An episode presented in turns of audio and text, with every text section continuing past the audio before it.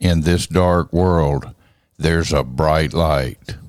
His name is Jesus. Paul says that I may know him and the power of his resurrection and may share his sufferings, becoming like him in his death, that by any means possible I may attain the resurrection from the dead.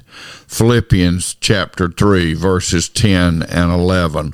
What a beautiful, powerful, awesome statement. Paul is saying everything else goes away. He said, I just want to know him. I want to know Jesus. I want to know him and I want to know the power of his resurrection. The power of his resurrection is God, the power of God that raised Jesus from the dead. By that same power, he saves us. He saves us from sin, death, and the grave. And he says, I want to know him and I want to know the power of his resurrection. I want to live that resurrected life where I no longer am that old man. I want to live in Christ, trusting in the Lord Jesus Christ in every way. And he says, even that I may share in his sufferings. Jesus said, the, the, learner is not better than the teacher, that if the teacher suffers, so will the student. So Paul acknowledges and embraces the sufferings that come, and Paul truly suffered. I doubt any of us have any idea of what suffering is like, such as Paul speaks of.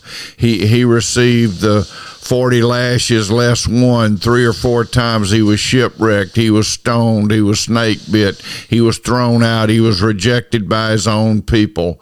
He truly understood suffering. And he said that by any means possible, that by any means possible, setting aside all else, he said, I want to attain the resurrection from the dead. In other words, he wanted to be hidden in Christ. He wanted to be identified with Christ. He wanted to be no longer he who lived, but Christ who lives in him.